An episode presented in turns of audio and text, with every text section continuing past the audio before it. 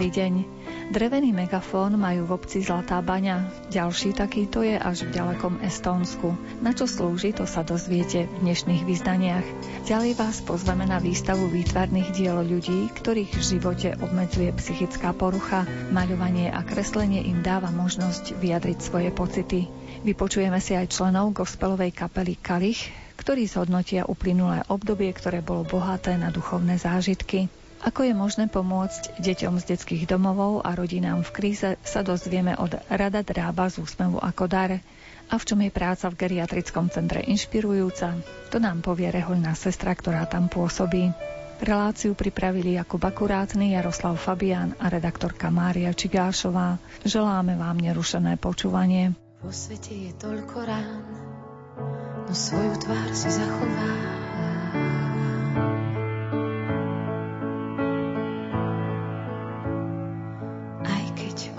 Pred ňou utekám. Vždy sa vrátim presne tam, kde je tá moja. Vo svete je toľko ciest, no tou mojou musím prejsť, musím prejsť.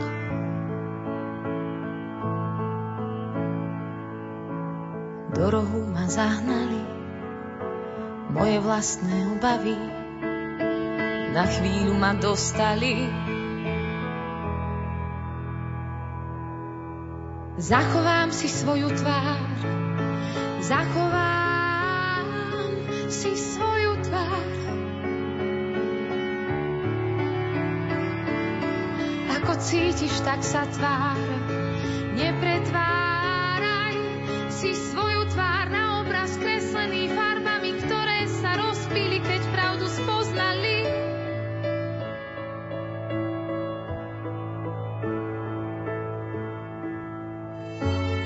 Občianske združenie Radosť sa venuje dospelým ľuďom s psychickými poruchami, pripravuje pre ne množstvo rôznorodých aktivít.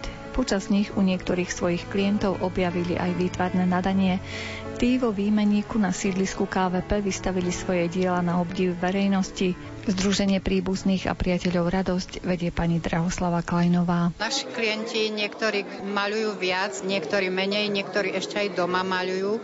A preto, že je veľký predsudok a táto doba je veľmi ťažká na stresy a na tieto psychické ochorenia a ešte stále nie je odbúraný predsudok voči psychicky chorým aj odborníkom psychiatrie, tak sme sa rozhodli touto formou odbúrať tiež predsudok a ukázať, že aj naši klienti niečo vedia a že si ich má spoločnosť vážiť, že takto vedia ísť s kožou na trh, sa hovorí, a takto pomáhajú vlastne tým ľuďom, ktorí sa hambia ísť na psychiatriu a už je zrelý čas. Koľko autorov sa takto odhodlalo ponúknuť na obdiv svoje diela? Ponúkla sa Miška Vojtilová, ďalej Lucka Verbovská a Peter Múrko. Skúsite nám ich tak v krátkosti predstaviť? Áno, Miška Vojtilová vlastne jej osobný rast vytvarný sledujem 20 rokov. Spočiatku to boli tváre, no medzi nimi sa našli aj karikatúry a situácie, ktorými si autorka uľavovala svojmu egu, vypúšťala ventil a takto sa vlastne liečila. Niekedy to bola dramatická kresba, ktorá ma dostávala do pomykova, avšak pri sledovaní myškinej tváre pred kresbou a po nej som bola presvedčená, že je to vnútorne veľmi pomáha. Teraz kresli už pozitívne diela, plné lásky, plné citu a je to akýsi dialog medzi ňou a vonkajším prostredím. Chce povedať, som tu, mám vás aj seba veľmi rada a každému som odpustila. Myškine diela môžete vidieť aj v galerii Nezabudka v Bratislave pri Lige za duševné zdravie a Ľudská Verbovská má kresby uverejnené v časopise Druhý breh Fórum pre duševné zdravie. Je to celoslovenský časopis. Veľmi sme ani nevedeli, že ľudská až toľko tvorí, ale každý, kto sa na túto kresbu pozerá, vidí to, čo chce. Môže do nekonečna hľadať a hľadať. Možno záleží od pozorovateľa, akú má náladu, či má dobrý a či zlý deň. Možno tiež od jeho fantázie, intelektu, citu pre krásu a umenie. Vyzerá to abstraktne, ale keď sa dobre zadívame, vidíme tam určité symboly. Napríklad semienko je symbol budúcnosti a nádeje, či seba obetovania a odovzdania. A ľudská je naozaj taká, pomáha doma v rôznych tiež záťažových situáciách. Trojuholník ukazuje smer a symbolizuje silu. V Egypte znamenal pokrok. Štvorec je symbol zeme kruh, symbol väčšnosti. To sú aspoň niektoré. A ešte máme Petra Murka, ktorý vlastne je našim dobrovoľníkom. Prešiel tiež cez ťažké životné obdobie a bol aj ocenený v roku 2018 cenou dobrovoľník. Tak on vlastne navrhol v Lani v lete aby sme spolu s magistrátom mesta Košic maľovali v mestskom parku, takže na stojanoch maľoval, mal pripravené svoje uhlíky a veľkou rýchlosťou dokáže namaľovať portrét. Je to veľmi obdivuhodné, že takou rýchlosťou a zachytí proste tie črty a maľuje dospelých aj detí a potom rozdal tieto obrázky.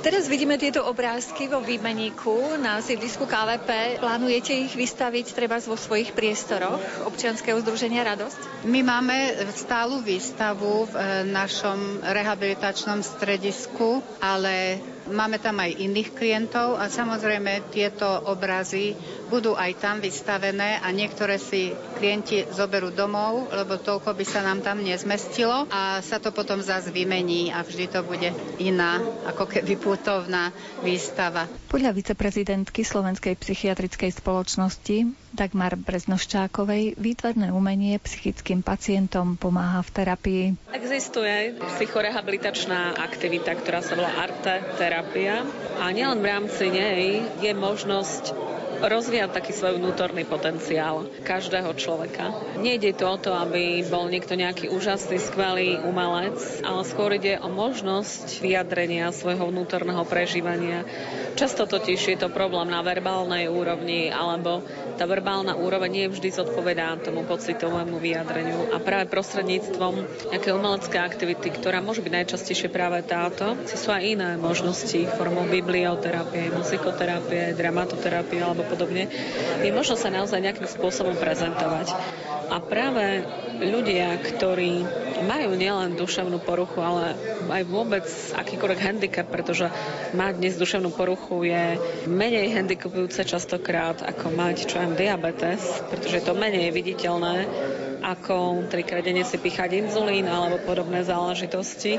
Takže častokrát je to naozaj skôr o tých predsudkoch, o tej stigme, o tom, ako sme vyrastali, čo si myslíme, alebo čo si druhý myslia. Nemusí byť vôbec táto skutočnosť.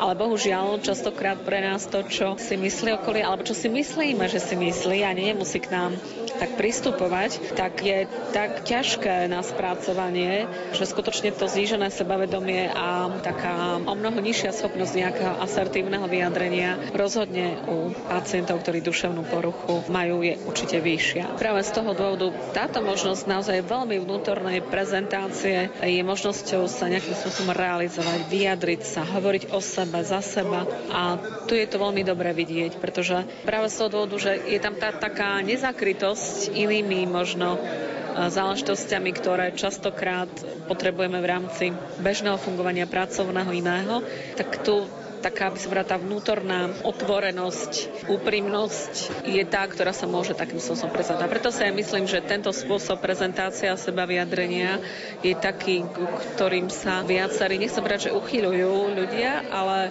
nachádzajú v tam naozaj možnosť tej seberealizácie. A cez to potom ďalej, keď získajú trošičku tu nejaké uznanie, ocenenie, možnosť toho, že druhý sa zamyslia, zastavia, nejakým spôsobom zdajú obdiv, úctu, že sú naozaj naozaj nielen na niečo, ale že sú veľmi užitoční, inšpirujúci. Je vidieť napríklad aj tuto je bolo mnoho ľudí, ktorí sa inšpirovali práve autorkou a druhým autorom. Hovorili mi tu, že tiež majú nejakú zbierku obrazov, tak tiež by chceli takéto niečo. Myslím si, že to je práve to úžasné, na čo to má aj slúžiť. Prostredníctvom práve takýchto nejakých aktivít ísť ďalej a skúsiť fungovať v tom bežnom živote. Ako rada ťa hľadám, zakladám si chvíle, to sú zdvojené. A tak si pískam a tak ťa dýcham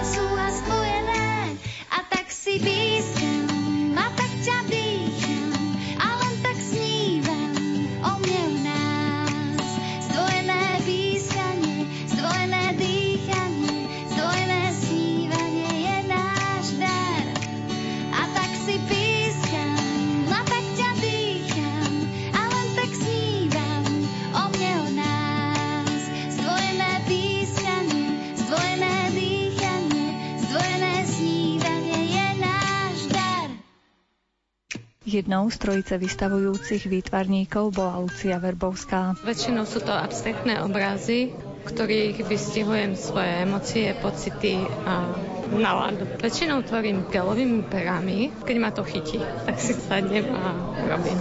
Aj do obedu, aj po obede. Potom počúvam rádio Lumen a popri tom si kreslím treba. Čiže vy ste našou poslucháčkou? Áno, áno. Pravidelne sa modlím rúženec Božieho milosrdenstva. Čiže o 15. určite sme zapnutí u vás doma. Áno. Tá. A kedy ste vôbec začali maľovať a kresliť? No, kresliť som začala už na základnej škole. Veľmi ma to bavilo, chodila som na výtvarný krúžok. Potom ma to omrzelo, som prestala a chytilo ma to zase, keď som bola na strednej škole. Taký výtvarník, ten musí mať veľkú trpezlivosť. Tam musíte tú čiarku ku čiarke ukladať. Alebo ešte aké vlastnosti musí mať výtvarník? Ja kreslím tým perom, začnem a neviem, čo z toho bude. Takže akurát pri tej korytnačke, čo ste mali možnosť vidieť, tam som vedela, čo idem robiť vlastne. Tak som vložila to na ten pancier. Pancier dáva silu a tak. Každý deň nemaľujete, alebo sú aj možno dní, kedy vôbec nie? Keďže mám doma chorú mamku, teraz sa mi stáva, že už aj do obedu, lebo sa jej polepšil ten stav, čiže aj do obedu, aj po obede. Večer už ani veľmi nie. A aké sú vaše pocity, že takto verejnosť si môže pozrieť všetky vaše diela? Som veľmi šokovaná a veľmi ma to teší, že som mohla ukázať ľuďom svoje práce. Svoje diela na výstave prezentoval aj Peter Murko. Portrét je môj obľúbený námec s tým, že kreslím veľa. Rád kreslím tvár. Tvár kreslím aj auta, design aut a vlastne aj maska auta sa mi javí ako portrét. Samotné auto, čo má oči, svetlomety, to je tiež ako vlastne istý dizajn prevedenia, ako sa tvári auto. Takže ale aj ľudia, ktorí majú v sebe charakteristické črty, čo predstavuje tvár, tak toto ja rád znázorňujem. A vlastne tomu sa venujem najviac. Samozrejme aj zátišia, ale portrét je moje gro. 9 je tam tvári, jedna kompozícia a jeden kocok. Používate väčšinou kresbu alebo maľbu? Aký štýl najradšej? Ja idem dačo medzi, to je taká kombinovaná tvorba, lebo vlastne prechádza to, farba predstavuje maľbu a kresba je ceruza, takže u mňa ja rád robím pozadie. A pozadie je farebné väčšinou týchto obrazov, Takže ja robím taký prechod medzi kresbou a maľbou s tým, že tvár urobím kresbu a dotvorím to maľbou. Aj tie obrazy vlastne sú väčšinou, tvár je kresebne urobená a pozadie je malebne dotvorené. Či tam je oranžová, či tam je modrá, žltá alebo bordová. Čo vám to prináša, keď si tak sadnete k obrazu a začnete maľovať? Prináša mi to užitok a najmä mi to zlepšuje trošku aj trpezlivosť. Robím aj sochu, plastiku, že do priestoru. Prináša mi to radosť. Zväčší dačo, čo môže sa uchovať aj na ďalšie generácie, dedictvo a tie veci, ktoré proste nie sú jednorazové. Výtvarné diela svojich priateľov si prišla pozrieť aj Jana Jiroušková. Som tu prvý raz, tu sú vlastne moji priatelia aj autori. Je tu veľmi dobrá atmosféra, ozaj taká atmosféra ako na profesionálnych vernisážach, taká priateľská, ľudia sa poznajú, dobre sa spolu cítia, pekné diela vytvarné, aj ten výmenník pôvodne, čo tu má proste tú výzovu, tak aj viacerým mojim priateľom sme si to tak povedali, že sa nám to páči, takže som veľmi rada, že som prišla. A ste si obzerali, predpokladám, tie dielka, ktoré vás tak najviac oslovili? Tie prvé to sú toho pána Murka, sa zameral na osobnosť toho človeka, že skôr tam tú psychiku toho človeka sa snažil vystihnúť a myslím, že sa mu to podarilo. V tom ľudskiné obrázky tie sú skôr také dekoratívne a Myškine v podstate svoju osobnosť tam vyjadrila taký nejaký pocit zo života. Pokúšate sa aj vy niečo kresliť, maľovať alebo inému druhu umenia sa venujete? Tiež mám fotografie, textilné práce, kresby, maľby, tak sme s pani Zuzkou sme sa rozprávali, že by z toho niečo mohlo byť. Výstava sa uskutočnila vo výmeníku na Vupertálskej ulici, ktoré je známe aj svojou komunitnou záhradou. Vedie ho Zdenka Košová. Dnes sme mali takýto deň, že sme otvárali krásnu výstavu s názvom Otvorme dvere, otvorme svoje srdcia. Ja iba v krátkosti úplne jedná sa vlastne o spoluprácu s občanským združením Radosť. V tomto výmeníku sa vykonávajú pracovné terapie, to znamená pracujeme v záhrade. I naši klienti vlastne sa naučia základné veci, ako záhradničiť a pestovať bylinky. Tým, že mám už nejaké znalosti, ako vie tú komunitu, tak vlastne nám sa podarilo, že oni sú takmer samostatní. V letnom období, jarnom až letnom období pracujeme vonku, spracovávame tie bylinky, polievame, orezávame, sušíme, skladujeme, miešame čaje, čiže oni úplne akož dostali kvalitné vzdelanie, čo sa toho týka. A v zimnom období, ak nemôžeme pracovať vonku, tak sme vlastne vo vnútri a trošku tvoríme, robíme vytvarné veci, vzdelávacie aktivity, kde si zoberieme herbári svoje knížočky a vlastne môjim cieľom je ich priblížiť tú tému byliniek. No a v tomto procese v projekte Otvorená záhrada tu vznikla taká ďalšia potreba alebo taký vedľajší faktor, že sme našli v tejto skupine veľa umelcov, veľa tvorivých umelcov a sme si povedali, že bolo by fajn to ukázať vonku tejto spoločnosti a okoliu, že naozaj títo ľudia majú krásne zručnosti, majú talent a vlastne odbúrať také predsudky, tú hrubú stenu, ktorá vlastne odlišuje týchto ľudí, ktorí majú duševné ochorenie, že my sme iní, aby človek alebo komunita nevnímala, že á, to sú tí, ktorí niečím trpia. Vôbec to nie je pravda. To sú kvalitní ľudia, ktorí majú emócie, city, rozumové schopnosti, majú dar v rukách, vedia malovať, kresliť. Chceme ukázať tej spoločnosti a okoliu, že oni sú tak isto zdraví a schopní jedinci, ako sme my. Zachovám si svoju tvár, zachovám si svoju tvár.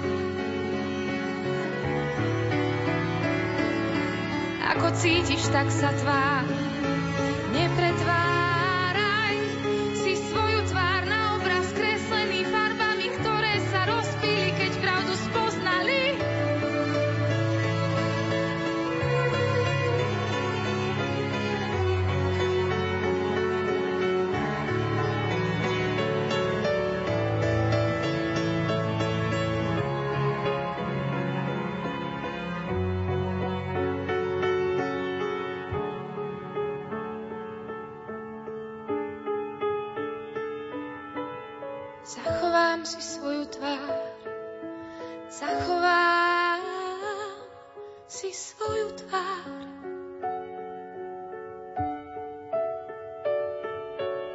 Ako cítiš, tak sa tvár, nepretváraj si svoju tvár.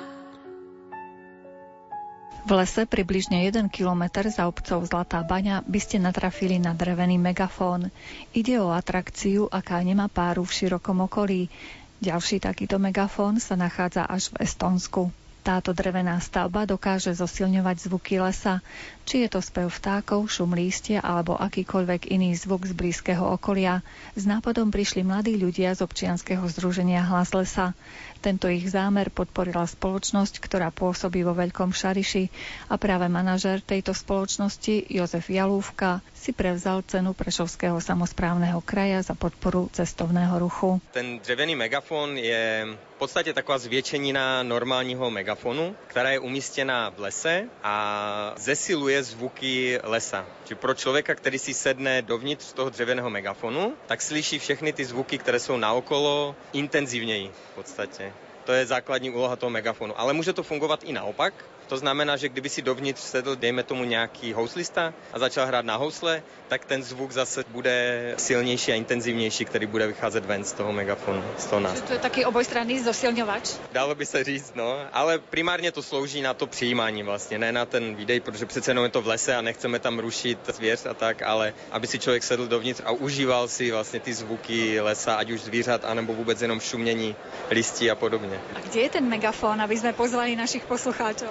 Když si zadají dřevěný megafon, tak to určitě najdou, protože ten projekt je velmi unikátní. Podobný projekt existuje jenom v Estonsku, Čili Slovensko má vlastně druhý takovýto megafon teprve, který je vůbec v Evropě. A je to u obce Zlatá baňa, takže tam vede tam i okolo turistická trasa, takže tam to určitě najdou. A to je v akom okrese, aby sme nasmerovali našich Prešovském kraji a okres je to Prešov.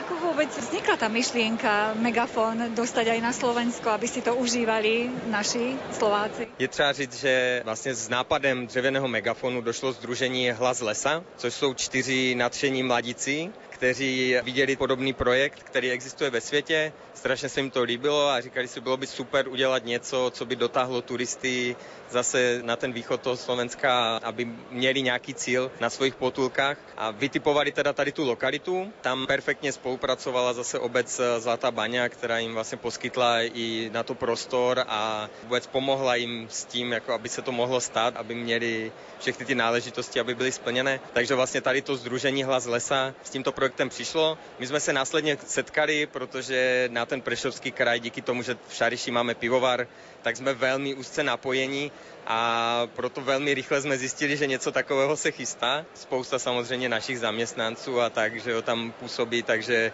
i to bylo, že přes kamaráda jsme se dozvěděli, že něco takového tam je. Setkali jsme se a vlastně okamžitě jsme věděli, že něco takového chceme podpořit. Tam nám to kluci vysvětlili tu vizi a byla ruka v rukavě. A je teda zatím len jeden megafon na východnom Slovensku, alebo plánujete podpořit výstavbu další? Jak jsem říkal, je vlastně jediný na Slovensku a v podstatě jenom dva jsou vůbec v celé Evropě ale ten projekt, jak vidíte, je velmi úspěšný, už to, že to získalo tady toto ocenění, ale vůbec i reakce veřejnosti hned po tom, co to bylo postaveno a zpřístupnilo se to veřejnosti, tak byly senzační. Proto se začalo, jako začaly ty otázky, nebude nějaký další, začalo se o tom přemýšlet. Já vím, že, ale to bych nechtěl mluvit, teďka to je zase otázka spíše na Združení Hlas lesa, jaké jsou ty plány, ale já vím, že něco už vytipovávali, že něco v hlavě měli, takže nechme se asi překvapit, kdy a, a jestli nějaký takovýto další projekt přijde. A tam do toho megafonu tam vojde len jeden člověk, alebo třeba celá rodina může tam vojít a počúvať? Rodina určitě, protože ti mají k sobě blízko, takže i kdyby se museli trošku k sobě přimáčknout,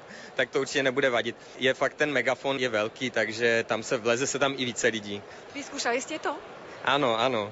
Ale musím říct, že pokud byste se chystali na dřevěný megafon, tak doporučuji si počkat teď na jaro, protože na jaře začnou všichni ptáci zpívat a ty zvuky vlastně toho lesa jsou nejintenzivnější právě na jaře, takže my se i chystáme na jaře tam možná i udělat nějakou menší akci okolo, kde bychom případně zkusili i ten opačný efekt, že nějakou hudbu produkovat z nějakého hudebního nástroje přímo vlastně na z toho megafonu, ale doporučuji, jakože to jsme vlastně ještě nezažili. Tím, že ten projekt vznikl v minulém roce a spustilo se to na přelomu augusta a septembra, tak ještě to jaro vlastně v megafonu nikdo z nás nezná a veľmi sa tešíme, jak to bude vypadať. Ten megafón, ten si treba nejako objednať, alebo môže tam človek len prísť a vyskúšať si to, alebo to niekto spravuje? Ten megafón je vlastne stavba, ktorá je tam na míste úplne samostatne. Není tam tedy žádné vstupné, není tam žádná kontrola. Kdokoliv přijde, může si tam sednout. Je super, že ti lidi fakt se k tomu i chovají slušně, že jsou vděční za to, že tam něco takového je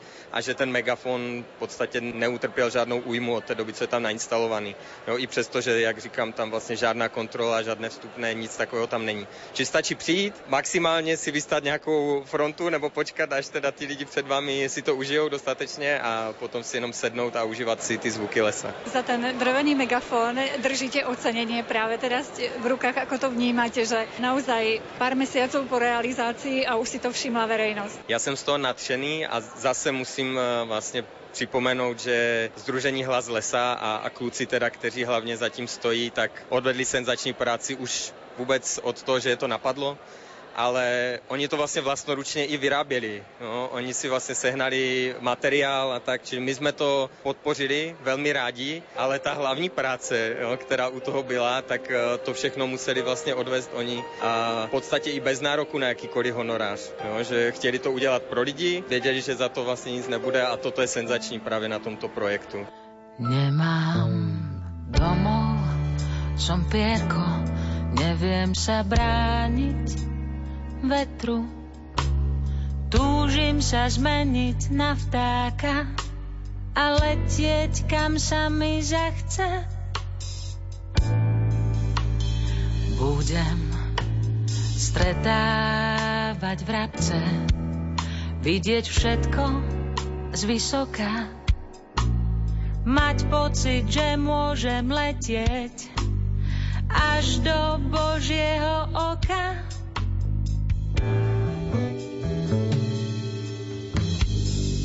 Rodičia ma odložili, boli takí milí, milí, nikdy sa už neozvali, možno boli sveta znali.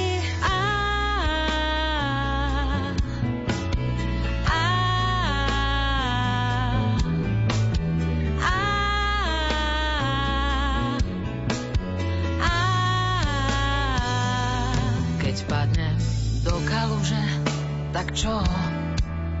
Kto ma tam už bude hľadať?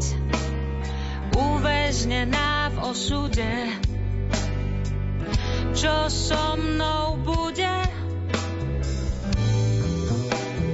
Ticho závidím rodinám, že sa majú, spolu hrajú.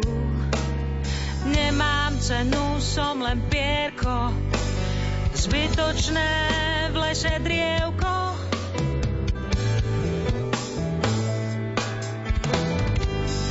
Morálka má prázdniny, závisť jazdí na kolo toči, deti skáču do špiny a mne sa z toho hlava točí.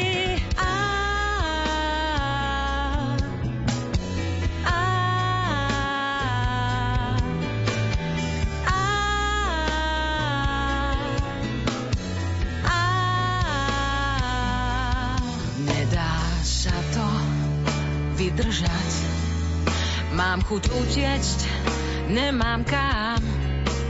Špinavé zastávky, pretvárky, muži ako volavky.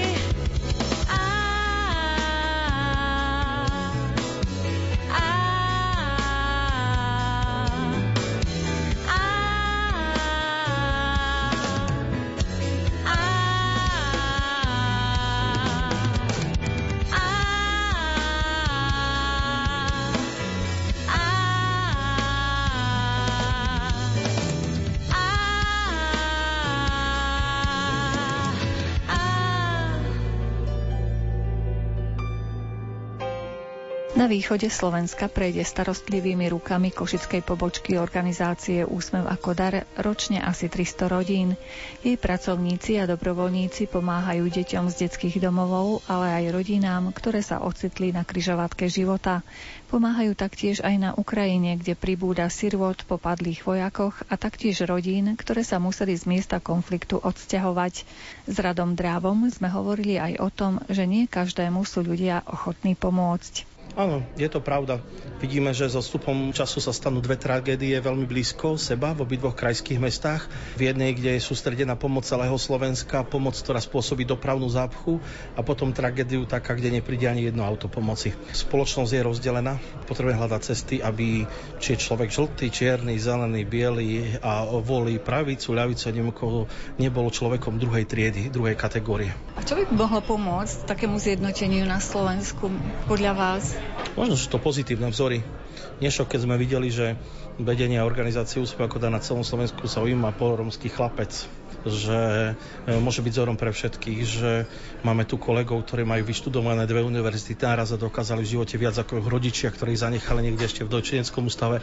Toto pomôžu pozitívne vzory, to budú tou hybnou silou pre to ďalšie obdobie. Neviem, či to máte v hlave všetky tie štatistiky. Koľkým ľuďom tak v priebehu roka pomáhate? Rodinám, jednotlivcom, deťom z detských domovov? Tým, že začiatok nového roka tieto štatistiky aj z určitých zákonných povinností musíme sledovať a ich vykazovať, tak e, dneska vidíme, že ročne nám na východnom Slovensku odchádza z ústavnej starostlivosti asi 60 mladých ľudí, chlapcov a dievčat, po dokončení prípravy na svoje povolanie a svoje vzdelanie. Je to viac ako 300 rodín, ktorých je väčšinou tisíc detí.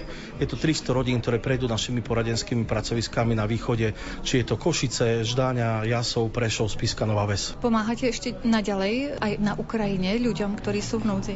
Vojenský konflikt na Ukrajine neuticha trvá 5. rok. Mnohé rodiny sa nemôžu vrátiť. Nemajú sa poprvé kde vrátiť. Pre mnohých vrátiť sa na východ Ukrajiny by mohlo byť samovraždou, nie len politickou, ale skutočnou, tým, že sa postavili na odpor určitého režimu, s ktorým nesúhlasili. To znamená, stále máme skupinu rodín, zatiaľ ich je počet 34, ktorých žije 72 detí, ktoré museli opustiť svoje domovy na východe Ukrajiny. Trošku sme znepokojení so správami, že tie boje na Ukrajine sa opäť rozputali a dúfajme, že to nespôsobí ďalšiu vlnu migrácie ukrajinských občanov z východu smerom na západ, teda k našej hranici. Pokiaľ ide o východné Slovensko, aké nové projekty ste rozbehli? Možno pribudnú nejaké obydlia pre chudobných ľudí? Určite áno. Dneska sme mohli vidieť, že sme predstavili nový projekt spoločný s otcom Petrom Gombitom z Oázou v Bernátovciach, kde otec Peter dva roky usilovne pracoval na tom, aby všetko to, čo je nutné urobiť pod zemou, je urobené a dneska už sme nad zemou a že ideme vybudovať 29 jednoduchých dvojizbových bytov, ktoré budú slúžiť pre ďalších 29 rodín v núdzi. Takže to je taký možno modelový projekt pre celé Slovensko, že takto by to mohlo ísť. Vy ste aj všetci niečo začali robiť. Áno, áno, dokončili sme prvé Vincentínum, druhá časť Vincentína je tesne pred spustením a verím, že aj naši kolegovia z nadácie Dedo, ktorí prevzali takú celú gestiu nad projektom, sa pustia aj do tretej etapy. Takže myslím si, že Košice zažijú dve také veľké projekty. Vincentín Nušaci a aj Oáza v Bernatovciach sa rozrastie o ďalšiu zložku svoju. Ako pokračuje spolupráca s premonštrátmi? Sme v Jasove. S premonštrátmi už 8 rok prevádzkujeme sociálny dom svätého Norberta v Jasove. Záver roka sme otvorili jeho trečiu časť. Dokopy sa tento objekt už rozšíril na počet 7 bytov. Takže dneska je to 7 bytov, dneska je to 28 osôb, pre ktorých je to nový domov prepočte je to 19 detí. Čo by vám ešte pomohlo v tom, aby ste mohli pomáhať? Je úžasné, že aj posluchači vášho rádia máme takých, ktorých pravidelne príde balík. Príde balík s hygienickými potrebami, školskými pomockami, a všetko, čo častokrát potrebujeme. Mnoho ľudí obetujú svoj 2%, svoju asignačnú daň alebo zaklopu na naše dvere, že chcem byť dobrovoľníkom. Takže určite radi privítame každú pomocnú ruku na našich pracoviskách. Na tomto večeri zaznel aj projekt Domováci domovákom. O čo ide? Mnohé roky a najmä skúsenosť posledných rokov nám ukázala, že chlapci a dievčatá, ktoré skončia vysoké školy a sa rozhodnú obetovať svoj čas charite, sú častokrát tou hybnou silou na to, aby sa charitné aktivity rozvíjali, najmä svojim vlastným príkladom života a hlavne svojou životnou skúsenosťou. Dávame teda dokopy teraz skupinu 30 takýchto mladých. Je to taká škola mladých lídrov, kde im chceme dať, um, naučiť ich nejaké zručnosti a my, keď pôjdeme do toho charitného dôchodku, nás máme to nahradiť. Takže aby sme tu našu pomoc rozsieťovali, tak vzniká takáto škola mladých lídrov, ktorá nesie názov Domovací domovákom. A tí žiaci teda v úvodzovkách sa budú stretávať nejako pravidelne. Áno, chystáme pre nich 7 až 8 pravidelných víkendových stretnutí, tematicky hladených na to, aby nabrali zručnosti, aby vedeli správne komunikovať, aby dokázali viesť tými, aby vedeli nadchnúť ostatných, aby boli vnútorne silní. Takže áno, áno, chystáme sa takto tematicky na nich a bude to ďalších 30 mladých ľudí, ktorí budú šíriť to dobro po Slovensku. A potom v akých pozíciách budú pôsobiť? Dnes je príkladom toho, že dneska riaditeľom spoločnosti Úsmev Kodarnové je náš mladý domovák. Takže e, máme ľudí, ktorí sa venujú sociálnej práci, manažmentu, fundraisingu, média, PR, dobrovoľníctvu. To pole je široké, kde sa ich pomoc ide. Pri slova, obyčajné slova, si sám. Pri slova, jednoduché slova, nesieme plán. Pri slova, obyčajné slova, netreba k ním drahý rám, veľký zaska znova, hneď sa smútok schová, vyslov tie tri slova, nie si sám.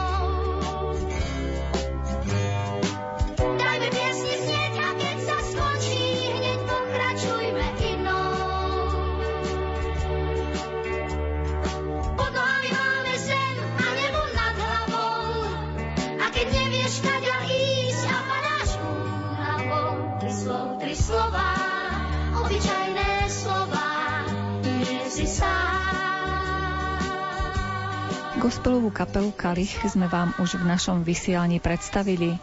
Jej členovia, teda okrem speváčky, prešli rôznymi závislosťami, no podarilo sa im z pavučiny drog, automatov či alkoholu vymaniť a ako nám prezradil Mišo, majú za sebou rok bohatý na rôzne duchovné zážitky. Zúčastnili sme sa na rôznych akciách, tak môžem spomenúť, že pre nás bolo veľkým pozbudením alebo sťou byť na Barka Feste v Juskovej Voli potom pre nás bolo takým malým vyznamenaním, keď sme vyprevádzali putníkov na Svetojakubskú púť v Košiciach, tak sme ich boli pozdraviť Liptovské revúce a záverečná svetná omša, keď dorazili na Staré hory. Takže to bolo pre nás ozaj veľký zážitok. A medzi tým sme si ešte odskočili na novú baňu, zahrať taký maličký koncert. Nikdy v živote v tejto takej malej reštaurácii nebola gospel kapela a prišli sme tam jednoducho s tým našim posolstvom, pretože náš bývalý bubeník bol odtiaľ z tohto kraja, takže boli sme tam a bolo to pre nás niečo nové a tešili sme sa, keď sa ľudia zabávali na našej hudbe. Zahrali sme väčšinou z našej tvorby, ale priložili sme aj niečo country, nejakú ľudovú a rock'n'rollik ale urobili sme náladu a to nás tak potešilo, že išli sme trošku s takou menšou dušičkou, čo to bude, ale nakoniec to veľmi dobre dopadlo. Ste spomínali aj tú púť, aj ste prešli nejakú trasu? Až tak nie, lebo sme vlastne len boli akýsi doprovod, boli sme už vlastne až pred koncom, rozmýšľali sme, len nevychádzalo nám to ani časovo, sme boli radi, že aspoň v tých liptovských revúcach sme mohli ich trošku obohatiť hudbou týchto putníkov, ktorí sa vlastne prišli na obedovať na faru. Tam sme im trošku pri obede zahrali, no a potom vlastne na tej záverečnej svetej omši. Takže aspoň takto sme priložili ruku k dielu. Speváčka Nikola má taktiež na koncertovanie s kapelou počas uplynulých mesiacov len samé príjemné spomienky. Najviac mi tak uzkvelo v srdci tie staré hory. Neskutočný zážitok. Bolo to krásne, dokonca keď sme boli v Liptovských revúciach, tak sme jednu skladbu spievali, ktorá vlastne nie je naša. A tak ma to rozcítilo, že som sa rozplakala. Silný zážitok to bol. Krásne to bolo.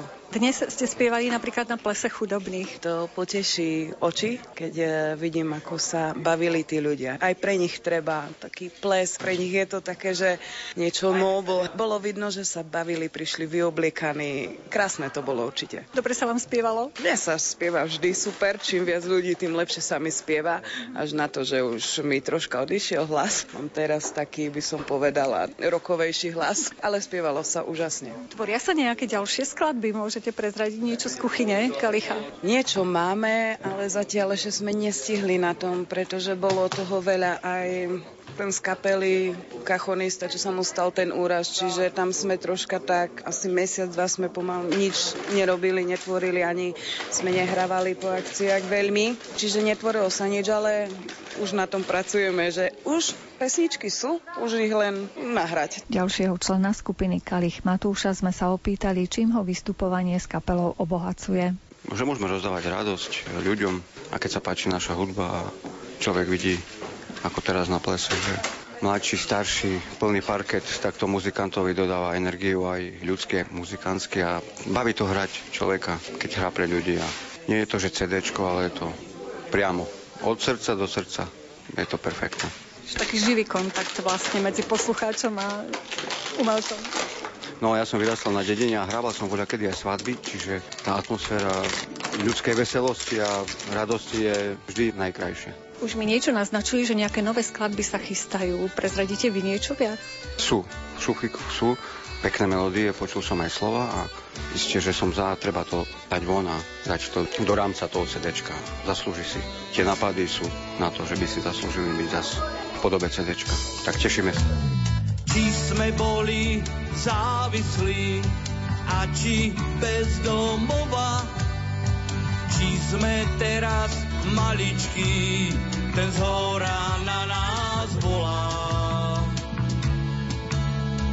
Či sme boli bezradní a či bez nálady, či sme teraz usmiatí, ten z hora na nás volá. Mám vás rád, taký, aký ste, Teším sa, keď idete ku mne.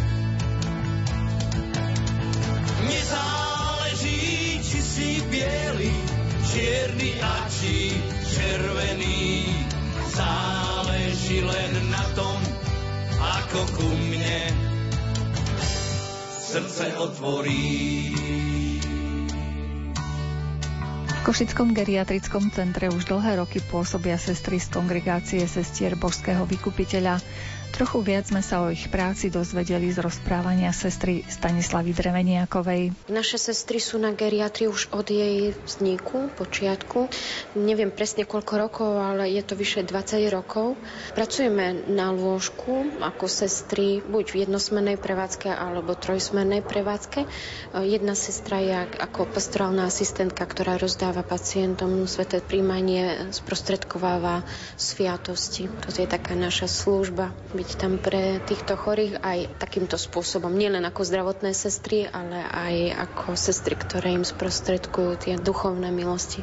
Čiže taký trošku nadštandard. Tak mala by to byť hlavná naša náplň, no ale musím naozaj niekedy sa tak priznať, že tých povinností zdravotnej sestry na oddelení je toľko, že tá naša duchovná služba niekedy ustupuje ako do uzádia, ale tak snažíme sa popri tej službe poskytnúť aj či také sprevádzanie umiera umierajúceho, byť pri ňom Možno jednoduchšie je to v nočnej službe, ako keď počas dennej službe, ale snažíme sa im dať to, čo vieme. Prostredníctvom modlitby, prítomnosti, byť na blízku. Vy tam máte len ľudí v seniorskom veku, alebo sú tam treba aj ťažko chorí v mladšom veku u vás? Naozaj stretávame sa aj s mladšími ľuďmi, ktorí sú po nejakých haváriách, ostanú v kome, vigile, alebo onkologicky chorí, zvlášť v posledných rokoch. Prichádzajú k nám mladší ľudia, ktorí prežívajú posledné štádium onkologického ochorenia. Takže to spektrum je naozaj široké, ale Prevažne sú to starší ľudia, ale choroba sa ani tým mladým nevyhýba. Aký je ten duchovný život na geriatrii? Máte tam nejaké pravidelné sveté omše, alebo ako to vyzerá aj v tejto oblasti duchovnej? Na geriatrii máme pravidelné sveté omše vždy ráno 6.15. Štvrtok, piatok sú sveté omše aj po obede. V nedelu je sveta omša o 10. No a snažíme sa napríklad poskytnúť e, možno zvlášť zamestnancom aj nejaké také, či už prednášky alebo duchovné obnovy alebo nejaké formačné stretnutia. Takže aj toto sa snažíme poskytnúť zvlášť zamestnancom. Predpokladám, že k vám do vašej opatery sa dostanú aj ľudia, ktorí treba neboli vedení duchovne, možno sú aj neveriaci. Má toto prostredie na nich taký vplyv, že treba začnú uvažovať aj nad duchovnom? Tak je to rôzne, ale samozrejme poznáme ľudí, ktorí možno po 60-70 rokoch pristúpili ku sviatosti zmierenia, naposledy boli na Svetej spovedi ešte ako malé deti. Možno aj tá blízkosť choroby ich nejako približila k Bohu bližšie ale nie je to takým pravidlom. Stávajú sa aj prípady, že človek e, naozaj slobodne sa rozhodne a povie, že nechce prijať sviatosti. Ale myslím si, že Pán Boh je blízko aj týmto ľuďom a nevieme, čo v srdci prežívajú a aké je tam pozadie. Môžu vám treba naši poslucháči s niečím pomôcť? Napríklad nejaké časopisy možno majú doma na povzbudenie knihy, možno nejaké iné veci? Máme teraz v pláne s novým pánom riaditeľom, keďže náš dlhoročný pán riaditeľ minulého roku zomrel na onkologické ochorenie, tak s novým pánom riaditeľom máme taký plán urobiť takú mini knižničku, ktorá by bola na prízemí, kde by každý, kto prišiel, či už pacienti alebo aj príbuzní, mohli si tam nájsť nejakú knihu, ale nie len z duchovného žánru, ale aj nejaký kvalitný román. Ale takú veľkú túžbu mám v posledných mesiacoch rozbehnúť eh, dobrovoľníckú činnosť. Je to nesmierne dôležité v tomto našom zariadení. Je to pomoc možno v tých oblastiach, na ktoré my častokrát popri tej práci nemáme čas, či už niečo prečítať tomu pacientovi, alebo len tak sa s ním porozprávať, byť mu takým priateľom, takým blízkym, alebo ho sprevádzať v tých posledných chvíľach.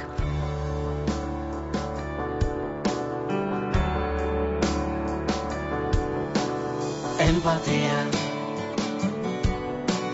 Smer.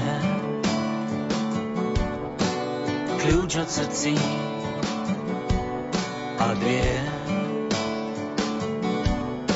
Smutok iný. Aj smiech.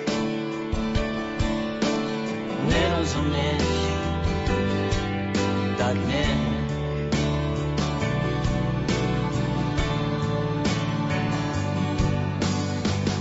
Empatia svet.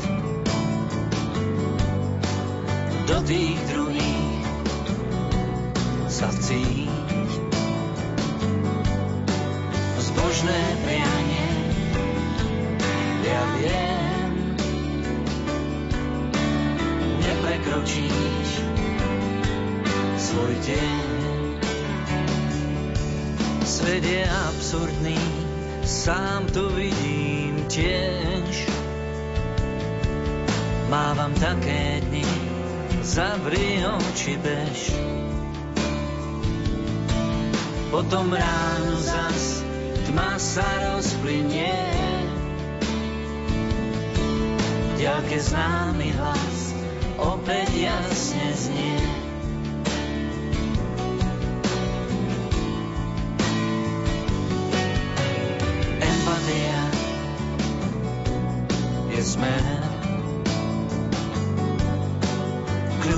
Srdcí a dvier. smútok iný, aj smiech. Nerozumieš, tak nie.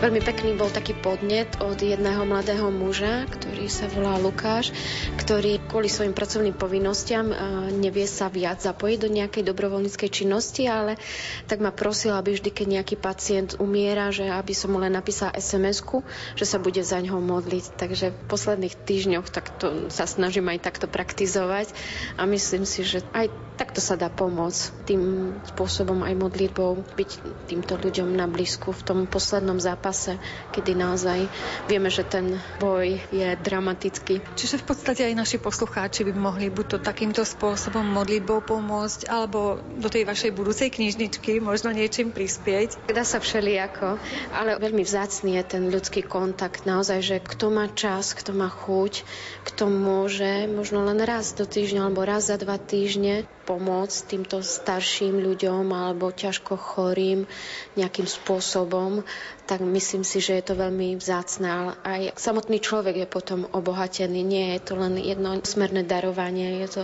také darovanie navzájom. Že niekoho, kto je už pred záverom svojho života a vidí veci úplne inak. Čiže aj v tejto oblasti by sa mohli prípadní dobrovoľníci realizovať u vás aspoň treba byť spoločnosťou tým ľuďom. To je nesmierne dôležité. Možno myslíme si, že nič to neznamená, ale pre tých ľudí to veľa znamená, lebo mnohokrát aj tá rodina sa tak ako keby tak zľakne, že ten blízky umiera a ako keby majú taký strach byť tam, nič nerobiť, ako keby pre nich v ich očiach, ale pre tých chorých je to dôležité, by bol im niekto tam na blízku, aspoň modlil sa, bol ticho, aby neboli sami, možno v tých dôležitých chvíľach svojho života. Možno, že to 21. storočie naozaj tak vytlačilo tú smrť na okraj, že ako keby ju neberieme za niečo prirodzené, že sa jej skôr bojíme a nechceme byť so zomierajúcim človekom, hoci on potrebuje tú blízkosť človeka. Asi je to tak naozaj, že predtým bola tá smrť súčasťou rodiny a nedávno som čítala článok, jak niekto písal, že ako malí chlapci sa hrali tam pri rakve svojho detka a považovali to za úplne normálne. Ale ja keď môžem v tej svojej službe, keď sú tí príbuzní, tak dá sa s nimi spolupracovať, tak snažím sa im aj povedať, že aké je to dôležité, aby boli pri tom svojom blízkom v tých chvíľach. Niektorí sú naozaj potom veľmi vďační, aj sa potom prídu poďakovať, že si to neuvedomili, že už je toto finále a že prežili s otcom možno tie krásne chvíle, ktoré im boli dopriate jeden, dva dní. No ale niekedy sa tak stane, že tí ľudia nenajdu odvahu, ale je to vlastne o takej slobode. Práve tu je možno taká úloha tých domácich hospicov, ktorých nemáme na Slovensku, ktoré sa len tak ako keby rozbiehajú, sú v plienkách, ale myslím si, že majú nezastupiteľné miesto, že aby ten človek zomieral v kruhu svojej rodiny, medzi svojimi blízkymi, tam, kde sú mu veci známe a aby vlastne tá zdravotná starostlivosť ako keby prišla za tým človekom. Takže vlastne fandím každému, kto sa do tejto oblasti chce dať a hľada spôsob, ako by sa to v našej legislatíve dalo uskutočniť, ako by sa to dalo prevádzkovať. Na jednej jednej strane ten chorý človek trpí tou chorobou a na druhej strane trpí aj tou samotou, že musí byť v zariadení na miesto domáceho prostredia, kde prežil možno 60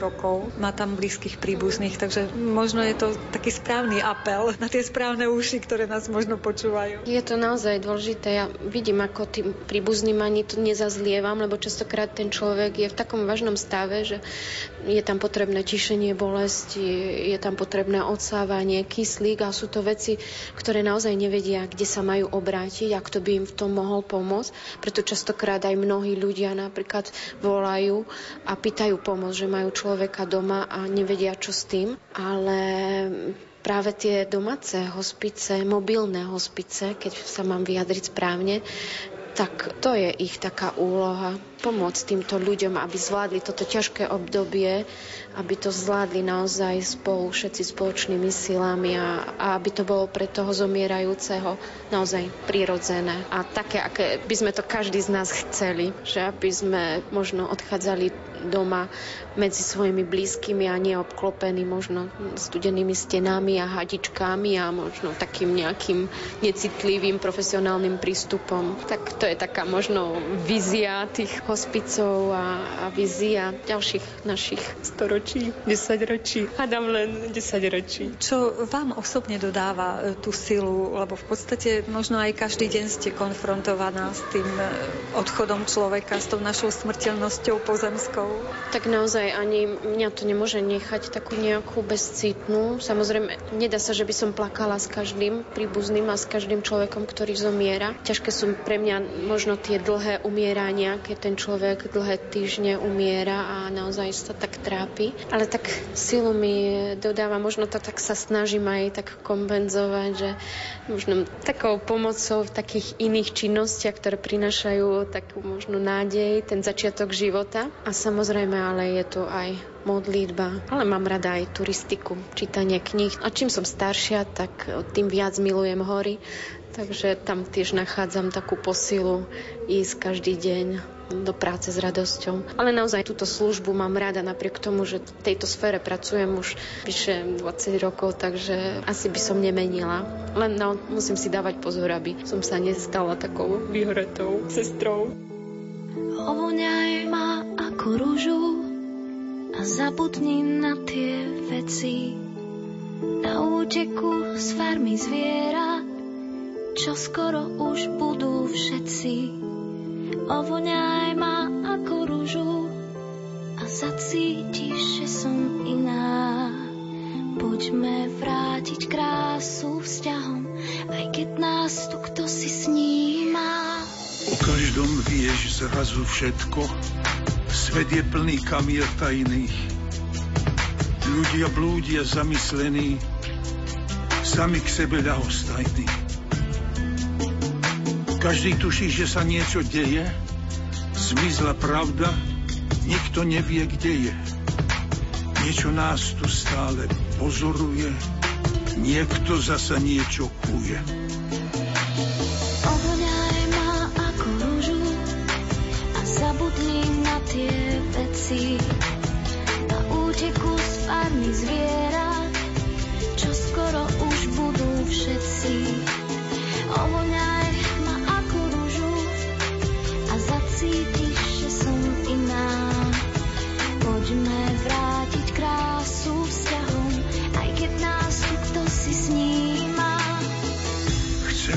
Sme žiť v lepšom svete, ale ten sa kam si vzdialil Stále menej šťastných ľudí, stále menej šťastných tvárí.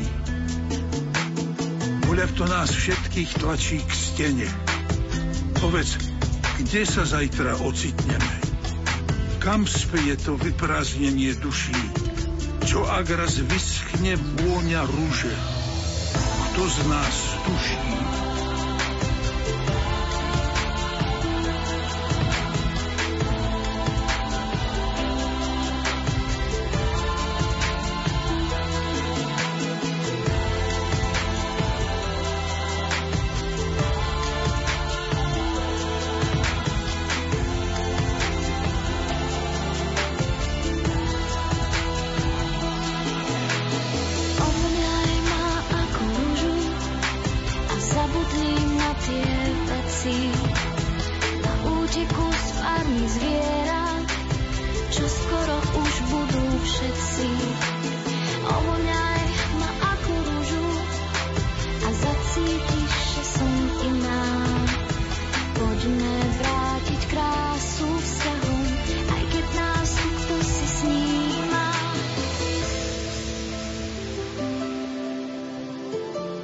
Relácia sa končí, v repríze zaznie ešte raz v sobotu o 14.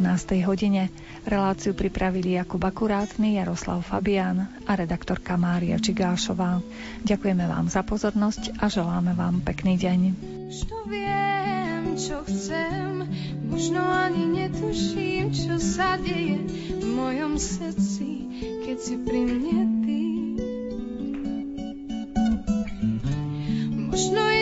počasí, možno je to mnou, že nerozhodnosť vždy nosím so sebou. Som žena, ja dám to cítiť a niekedy hodím aj pohľad prísny. Som žena a chápať ma treba, viem, že chcem veľa, no všetko mi nedaj. Tak si šťastná, ešte tancujem celú noc aj celý deň. Som šťastná, dnes je krásny